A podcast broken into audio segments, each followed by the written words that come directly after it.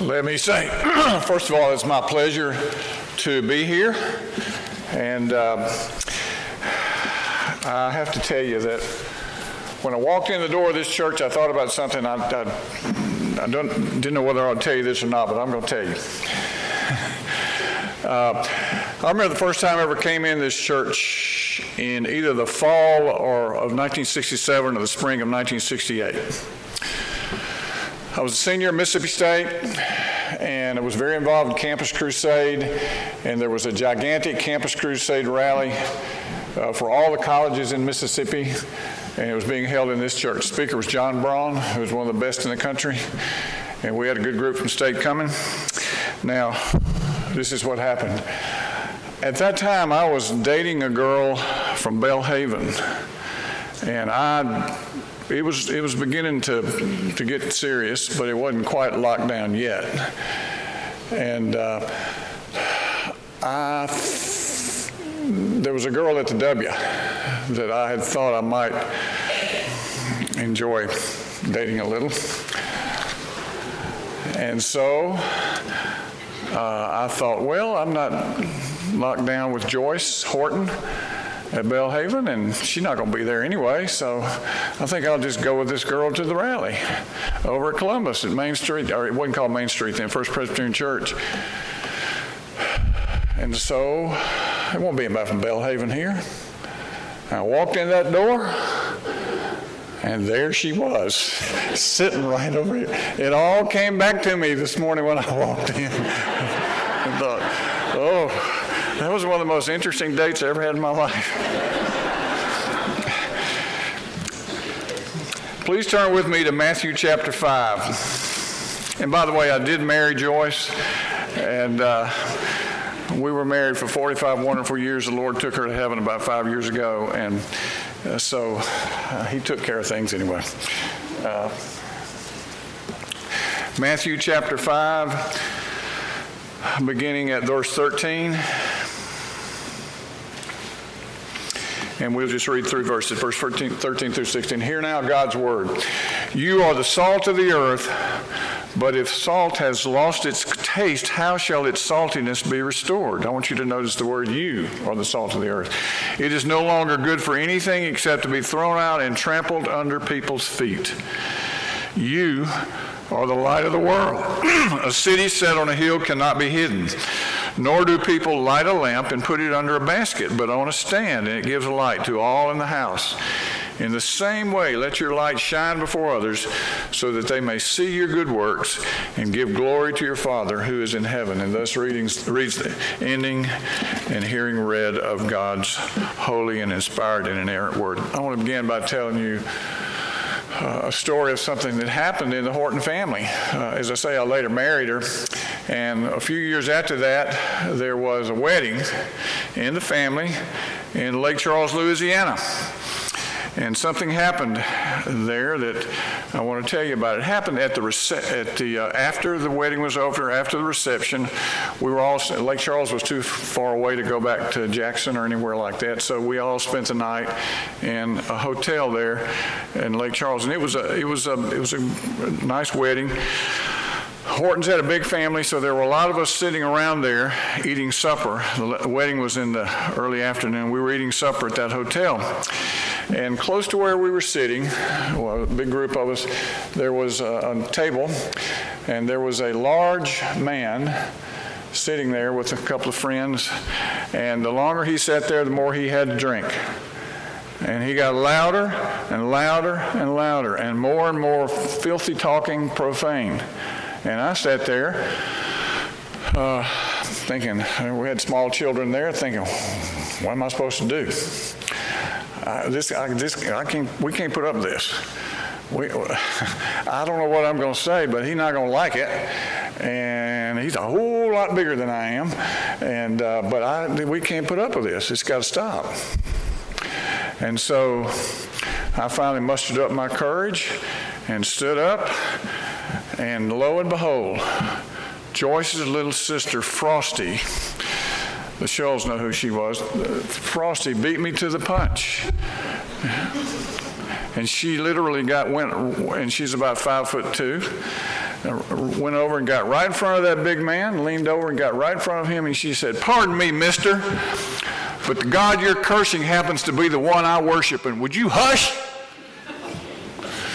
And he melted like nothing you've ever seen, didn't say another word. And about 20, 15, 20 minutes later, he left. Now, the point in telling you this story is this how long, have you, how long has it been since you've done something like that? Or have you ever done anything like that? You see, what we're going to talk about and think about this morning is what Jesus is saying in the text. That, depending on the context, we are to be witnesses for him wherever we are. He's talking about being a witness. And it doesn't have to be as direct as Joyce's little sister was that time. And, and, again, depending on the context, it can be your smile, it can be a handshake, it can be your attitude during adversity, or it may be and often should be a word spoken directly. The point is, God intends us, now listen to what I'm saying, that God intends us to be growing, sowing Christians. What's the last command he gave before he went back up into glory? The Great Commission. The last word he gave us was a command to be a sowing and a growing. He talks about Christian education there in that uh, Matthew 28, 18 through 20.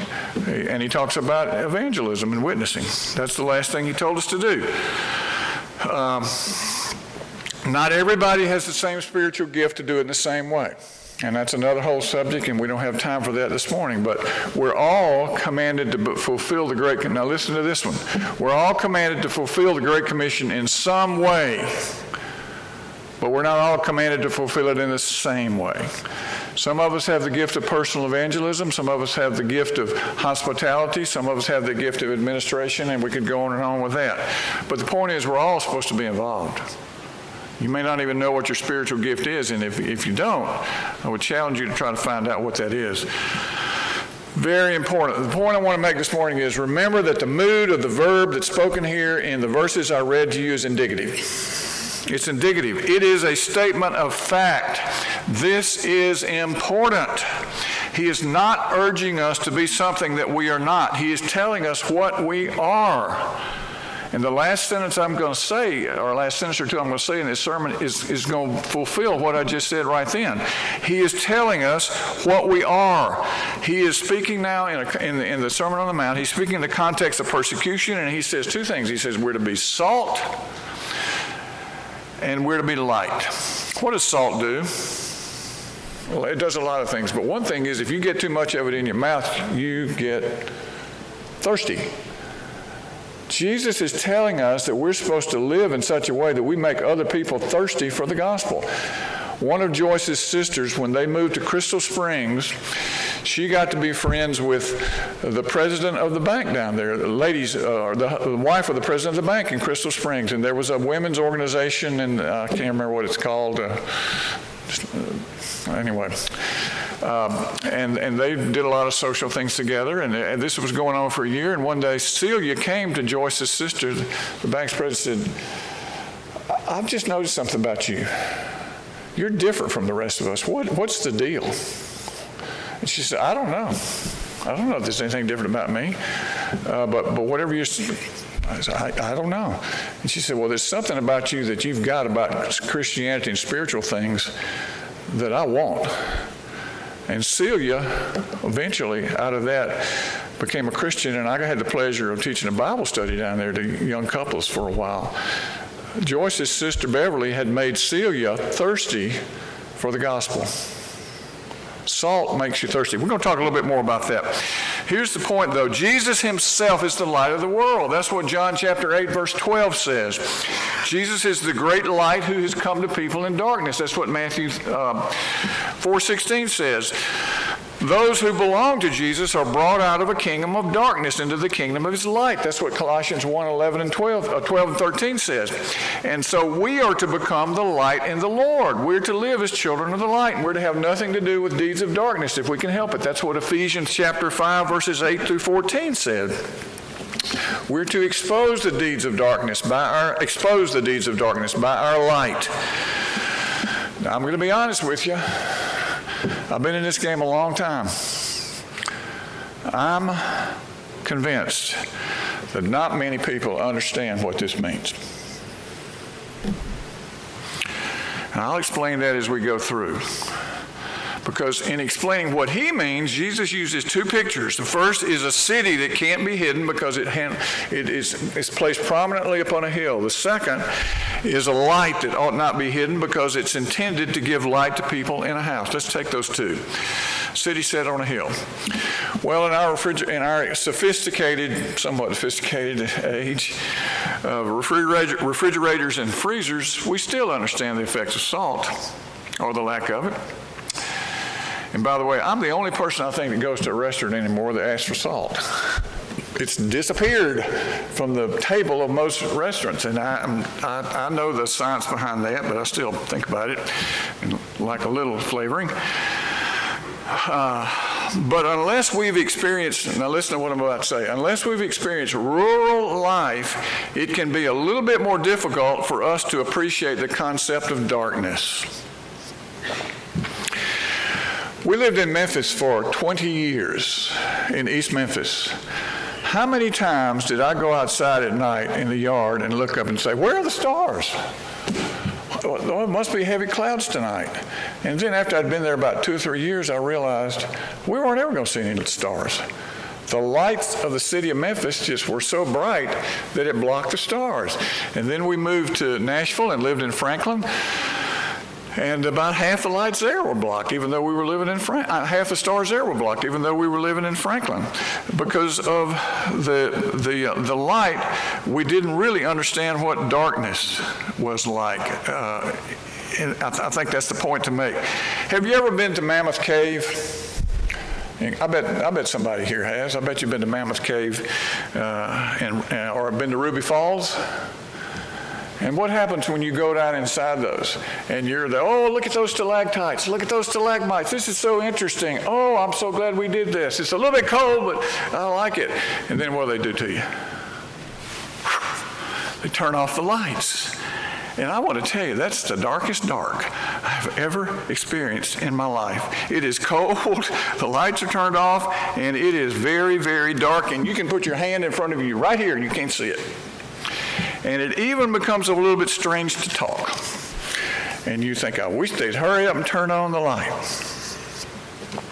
I don't have any doubt that the people listening to Jesus, when he taught this greatest sermon that was ever preached or taught, when he preached this sermon, they knew what darkness really meant. And they knew what he probably, I think they probably knew what he meant when he talked about the city of a significant set on a hill. Who do you think went through their mind? Of course you know, Jerusalem. The city set on the hill was Jerusalem. It gave light because it was the center of their faith. But then Jesus gives it a dramatic twist when he says that he, not Jerusalem, he was the light, the light of the world. That's what the text says. And that his disciples were to be a part of sharing that light. That's what he's saying there. I think few, few things are more important to realize today in our context, in our culture. Folks, if you don't understand that our culture is coming apart in America today, you got your head in the sand. I've seen more things change in the last 25 years than I ever dreamed. I fear greatly for what my grandchildren are going to inherit if things don't change, if God doesn't send a great spiritual awakening. The extent of the darkness in our culture is growing. And what happens when it gets so very dark, as I said, when you're in a cave like that, you can't even see your hand. That's what's going on around us. Folks cannot think correctly anymore. And things that were talked about in the closet 30 years ago are out in the open, and language is so coarse now. It's happened in our lifetimes. And people have lost direction and they've become disoriented. It's true, very true morally. And, if, and, and remember what Jesus said if then the light within you is darkness, how great is that darkness? So if the culture is becoming dark and people don't have any light within them to begin with, that is, have Christ in them, have the Holy Spirit inside them, it really is really, really dark for those folks. That's our world today. I think people have lost their, I'm I'm, I've already alluded to it, I'm going to illustrate a little bit. They've lost their sense of moral bearings and they're blind to the terrible consequences. Even the PCA has scared us in the last few years. Some of you know what I'm talking about. Sometimes evil is called good and good is called evil. I'm not saying that's in the PCA, but the PCA's wandered a bit.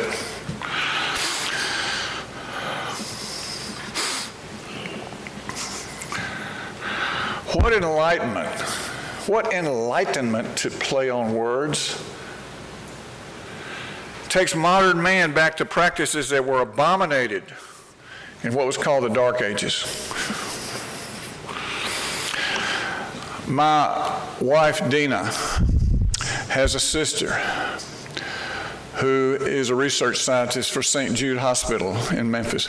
About two years ago, she and her whole department were, you probably didn't know, St. Jude has a branch in Columbus, Ohio. She was transferred to St. Jude, I mean to Columbus, Ohio.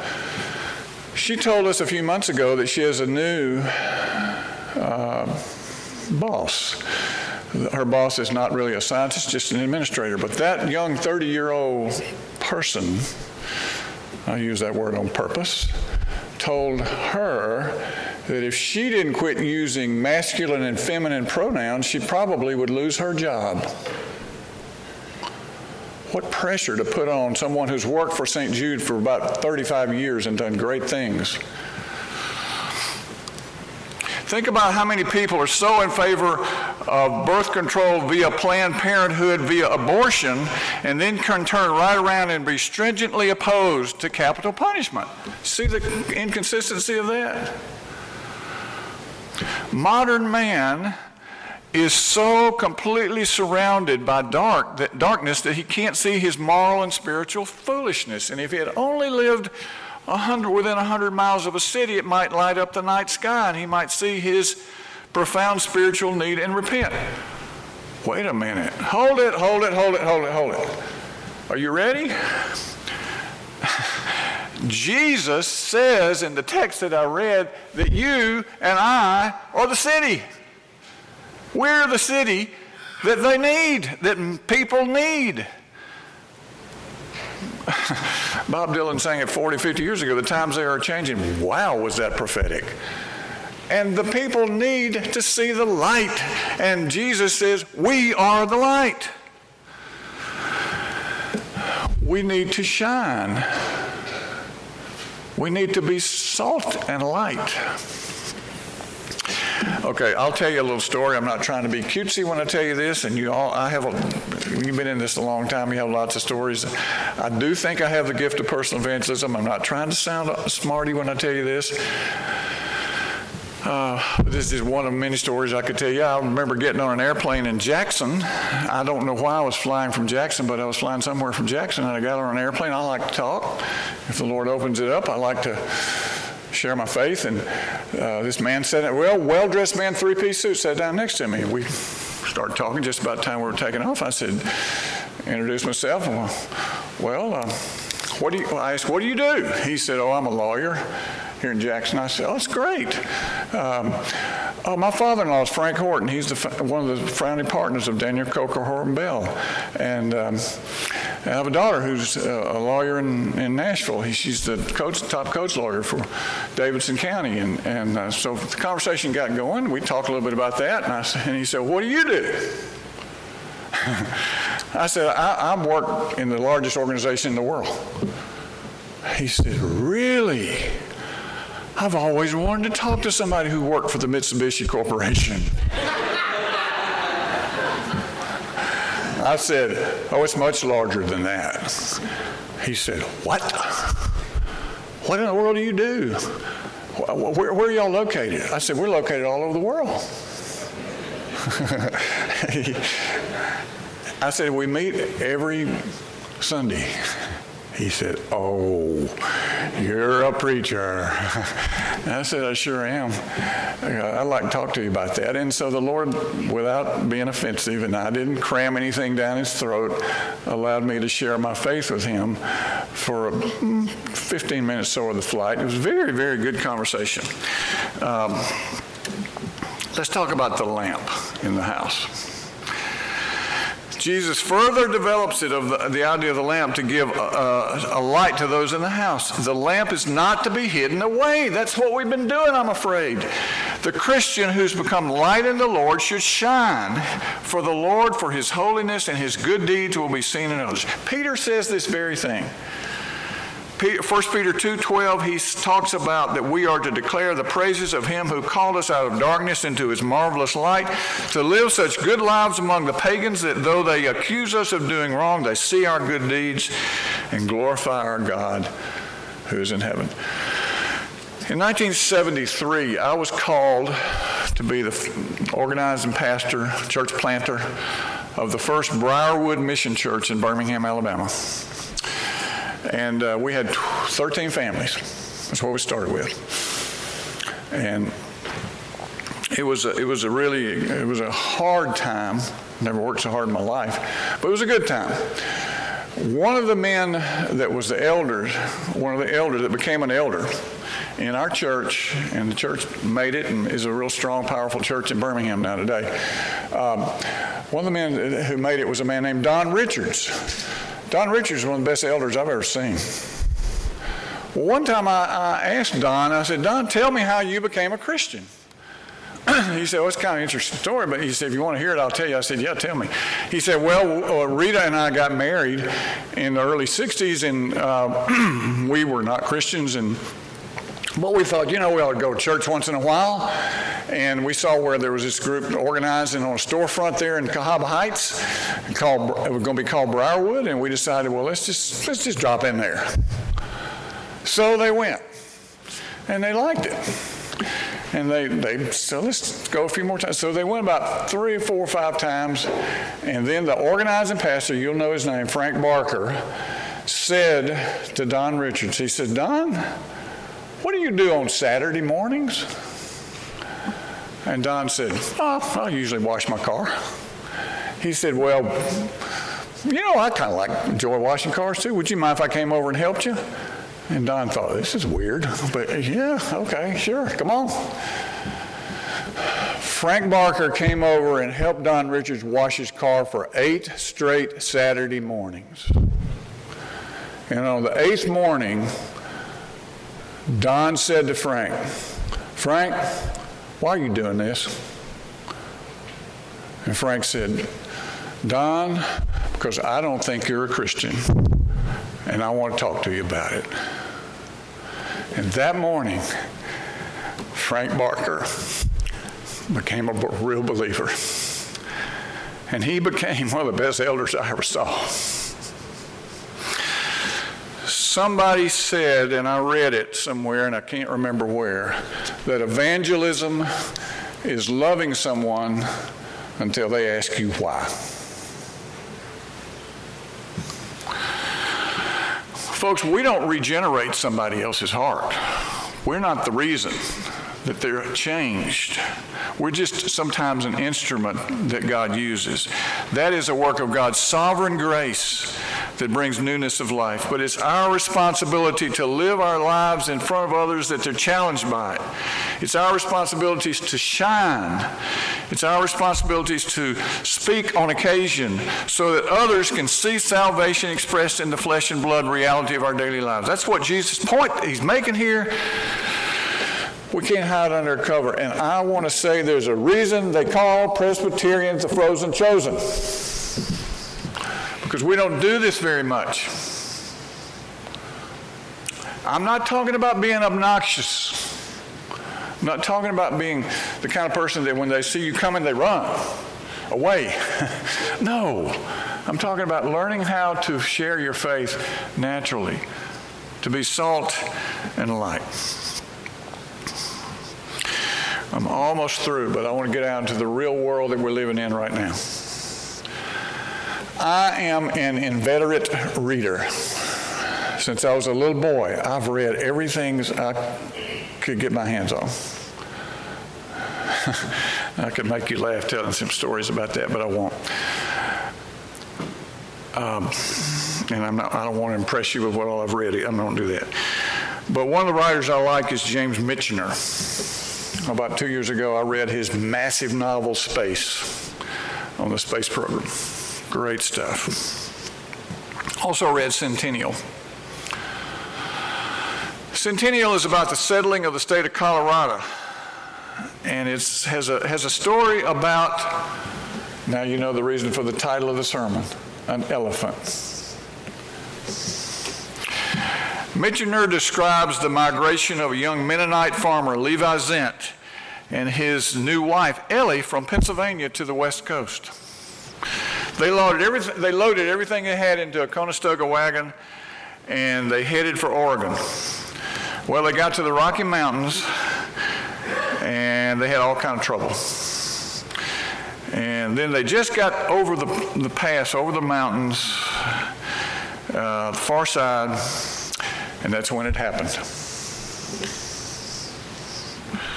Levi went, one night, went out one night to check his oxen. And out of the shadows rose up a great elephant. And Michener describes it this way that elephant was gigantic, 30 or 40 feet tall, with wild curving tusks and beady eyes that glowed. And when that happened, Levi's resolve to go to Oregon vanished immediately. And he went back to the camp and he told his wife and he told the others that they were turning back and they were going to settle in Colorado. And they said, Why? What's happened? And Levi said, I saw the elephant. Seeing the elephant, that is such effective imagery. That touched me when I read that. It's so effective for all those formidable experiences in life that leave us shaken and uncertain about ourselves, that graphically remind us that we're finite, and it, it, it, just, it, it makes us realize we can't play God with our future or with our lives or with our destinies. You see, it's when you see, now listen, this is the most important thing I'm, I'm saying now. Listen to me. When you see the elephant and you have a witness during that time, then you've become a light. I love personal evangelism training. I went all the way to Coral Ridge Presbyterian Church in Fort Lauderdale, Florida, and learned it from the horse, from D. James Kennedy. Got to know him personally. And as great as that is, I'm all for it. This, what I'm talking about, is how you best become the light of the world. I'm talking about those crisis times, crisis experiences, those watershed moments when things don't go the way you planned and reason doesn't make sense and life is simply too much, and you're jolted down to the very center of your being. You know what I'm talking about. One morning you go in your child's bedroom, she's four years old, and you wake her up, and she's got bruises all over her. And you think, no, don't tell me this little girl's got leukemia. No, no, she's been a picture of health. And you rush to get her to the hospital at that time in Jackson. And the doctor takes a long time, and you're praying like you've never prayed before. Lord, please, not leukemia. And the doctor finally says, Well, I'm not sure, but I think this is ITP. And I said, What's that? I said it just like that. I shouldn't have been so abrupt, but I, was so scared. And I wrote it down so I'd always remember idiopathic thrombocytic purpura.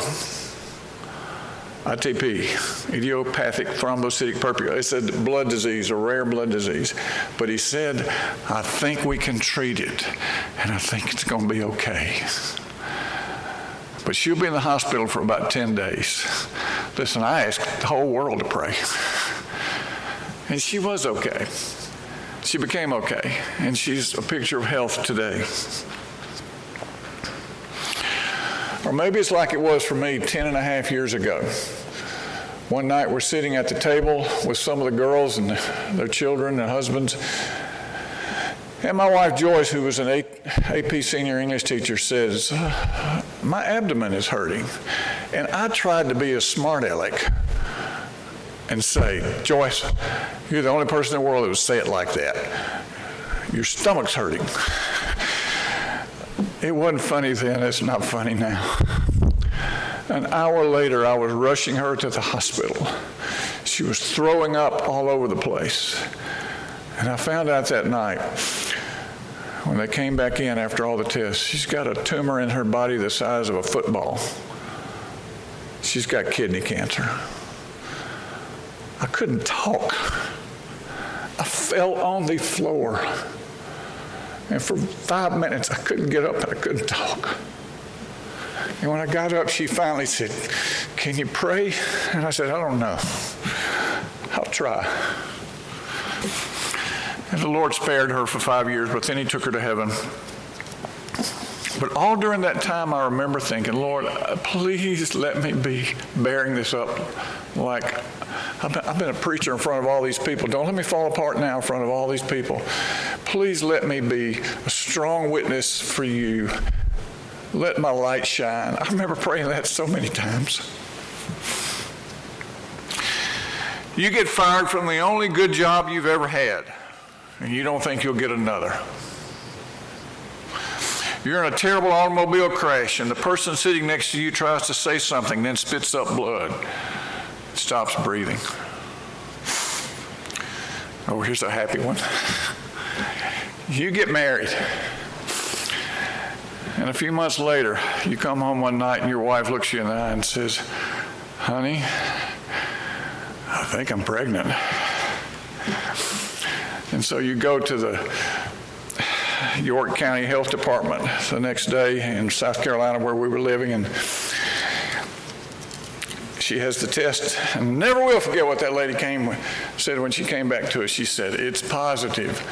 Is this your first child?" And we said, "Yes." And she said, "Your life will never ever be the same."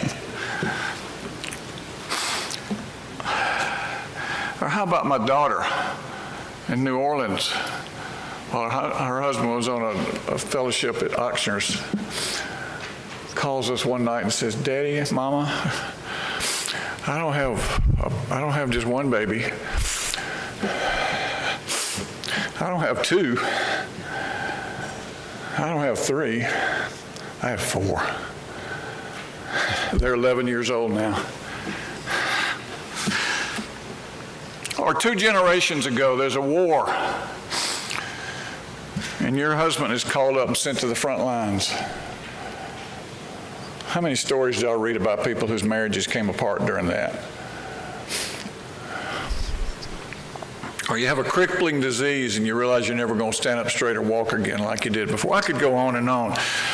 That's the elephant. When those things happen, it is an end of line experience in a way. Some of them are, are not exactly that, but most of what I mentioned were. Okay, anybody in this room that's about 35 or 40 years old, I want you to think about something. Has your life turned out like you thought it was going to turn out when you were 21 years old? If it is, raise your hand. Folks, I preach in a lot of places. Nobody's ever raised a hand for that. We all think we got it figured out. We're going to do this and do this, or, or a few years later, we think this is what I'm going to do, and then the Lord has different plans. Okay, here it is, and I'm through. Terrible, frightening, nightmarishly proportioned experiences that you can't handle in the usual way. That draw you up short and remind you that life isn't the rose garden you thought it was. They threaten your composure and your sanity and even your faith. You've been taught all your life that Romans 8:28 is true. All things uh, for a Christian, all things work together for the good for those that love God that are called according to His purpose. And you think, I don't think this is working so good for me.